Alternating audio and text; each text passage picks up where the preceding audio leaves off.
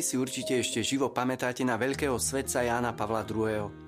Keď sa ho novinári pýtali, čo bolo pre neho takou najsilnejšou katechézou v živote, ktorá ho ovplyvnila na jeho duchovnej ceste, mnohí čakali, že spomenie možno nejakú teologickú prednášku alebo meditáciu z duchovných cvičení či silnú knihu. Svetý otec však nepovedal nič z toho, ale opísal situáciu, keď počas druhej svetovej vojny, mamička už vtedy nežila, sa raz v noci zobudil a zbadal, ako jeho otec kľačí pri svojej posteli a modlí sa. Toto bola pre mňa najsilnejšia katechéza. Vidieť otca, modliť sa na kolenách. Vyznáva svätý Otec. Ako odovzdať vieru svojim deťom? Aj v malej ankete rodičov z našej farnosti rezonovalo najčastejšie, že viera je dar – a že práve svedectvo a príklad rodičov, súrodencov, starkých i ďalších príbuzných pomáha deťom vytvárať si vzťah s Pánom Bohom. Tam, kde sa v rodine tak povediac dýcha viera, môžu deti objavovať krásu toho, ktorý miluje od väčšnosti. Chcem teraz pre inšpiráciu predstaviť svedectvo života mamy Margity, ktorá vychovala veľkého svetca Dona Boska, napriek tomu, že jej muž veľmi skoro zomrel. Táto veľká mama v denných udalostiach na poli, v prírode i vo všetkom, čo ju obklopovalo, dokázala objavovať Boha. Tomuto hlbokému pohľadu učila aj svoje deti. Nezabudnite, Boh vás vidí. To Pán Boh stvoril svet a obsypal ho hviezdami, vravievala. Aké krásne veci nám Boh stvoril. Pán je dobrý. Poďakujme sa mu za každodenný chlieb, ktorý nám dáva. A ani v ťažkých chvíľach, keď krajinu zasiahol hrozný hlad, sa táto mama neprestáva spoliehať na Boha a tejto dôvere sa učí aj Janko Bosko. Tom Bosko neskôr spomína. Zmocnil sa nás vtedy veľký strach, lebo v ten deň sme nemali čo položiť do úst. Mama sa pokúšala zaklopať na blízke domy, aby si niečo vypožičala, ale nik nám nemohol pomôcť. Ani vtedy však nestratila odvahu. Povedala nám, keď otec umieral, vravel mi, aby som dôverovala Bohu. Preto si kľaknime a pomodlíme sa. Po krátkej modlitbe vstala a rozhodla. V krajnom prípade treba siahnuť po krajných prostriedkoch. Odišla do maštale a s Bernardom Kavallom zabila teľa. Čas z neho hneď uvarila a dala nám večeru. Boli sme od hladu vysilení na smrť. Tento krok pre rodinu znamenal úplne sa odovzdať Božej prozreteľnosti, pretože týmto krokom prišli z ľudského hľadiska o poslednú istotu.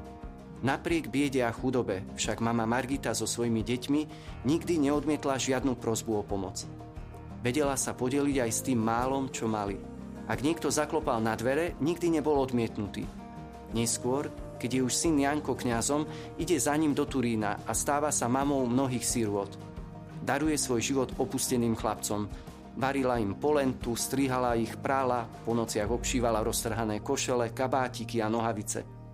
Dokázala povzbudiť, ale s láskou i napomenúť, povedať peknú myšlienku alebo podarovať jablčko, ak videla, že chlapec potrebuje povzbudenie. Práve od svojej mamy sa Dom Bosko naučil výchovný systém, ktorý je postavený na rozume, náboženstve a láskavosti. Mama mu pomohla vytvoriť z Valdoka skutočnú rodinu. Čo je teda dôležité, keď túžime odovzdať vieru svojim deťom? Určite v prvom rade osobný vzor a život, naša dôvera v Boha. Príťažlivá spoločná modlitba, prispôsobená deťom, kde deti môžu vyjadriť pánu Ježišovi, čo cez deň zažili, čo je v ich vnútri. Dôležité je uvádzať ich do Sv. Omše vhodnými zaujímavými formami, ale aj do modlitby, pobožnosti, do liturgických období. Dodnes si pamätám na adventnú cestičku, ktorú sme každý večer ako malí prechádzali. Ako sme sa len tešili, že si vymaľujeme ďalšiu jej časť a na stromček v Betleheme zavesíme perníky dobrých skutkov. Mnoho nápadov a inšpirácií, ako s deťmi objavovať či už krásu liturgického roka, ako sa inšpirovať svetcami, biblickými príbehmi a mnoho iného kreatívneho môžeme nájsť napríklad aj na stránke zastolom.sk. Aké krásne sú modlitby tam, kde sa modlí celá rodina – Ďakujem veľmi za chvíle, keď som niekedy na návšteve pozvaný zúčastniť sa týchto čarovných chvíľ. Povedali sme, že viera je dar. Je potrebné modliť sa za tento dar pre svoje deti. Veľa sa s nimi rozprávať, načúvať im, pomáhať im objavovať Božie stopy v ich živote. Dôležité je zapájať sa do spoločenstva rodín, učiť deti robiť malé skutky lásky. Nech zakusujú, ako chutí viera a krása kresťanského životného štýlu. A teraz by som vám chcel tak nakrátko predstaviť jednu slohovú prácu istej Betky z Humeného. Betka napísala e, veľmi pekný sloh. Viera je darom. Nie každý má možnosť narodiť sa s týmto darom, či s ľuďmi, ktorí im tento dar odovzdajú. Takto je so ženou, ktorú chcem opísať. Narodila sa v rodine bez viery a dlho o viere veľa nevedela. Napriek tomu vždy žila a žije ten správny a krásny život. O viere sa dozvedela až od muža svojho života, od svojho manžela. Napriek tomu, že vieru spoznala neskôr, dokázala ju s láskou prijať a dávať ju i svojim deťom. Prijala každé dieťa aj keď to malo znamenať i veľké ťažkosti. Kvôli tehotenstvu sa nemohla podrobiť vyšetreniam pri nádorovej chorobe. Vynosila to dieťa s láskou a až potom prišla operácia. Žije doteraz, no bez jedného oka. Nikdy sa nesťažovala na svoj stav a ľudia okolo ani nevnímali, že jej niečo chýba. Nikdy nenariekala, prečo práve ona má žiť bez oka. Naopak, stále bola vďačná za to, čo má. Je to človek, ktorý sa obetoval i pre mňa. Tým dieťatkom som ja a tá žena je moja mama, píše Betka.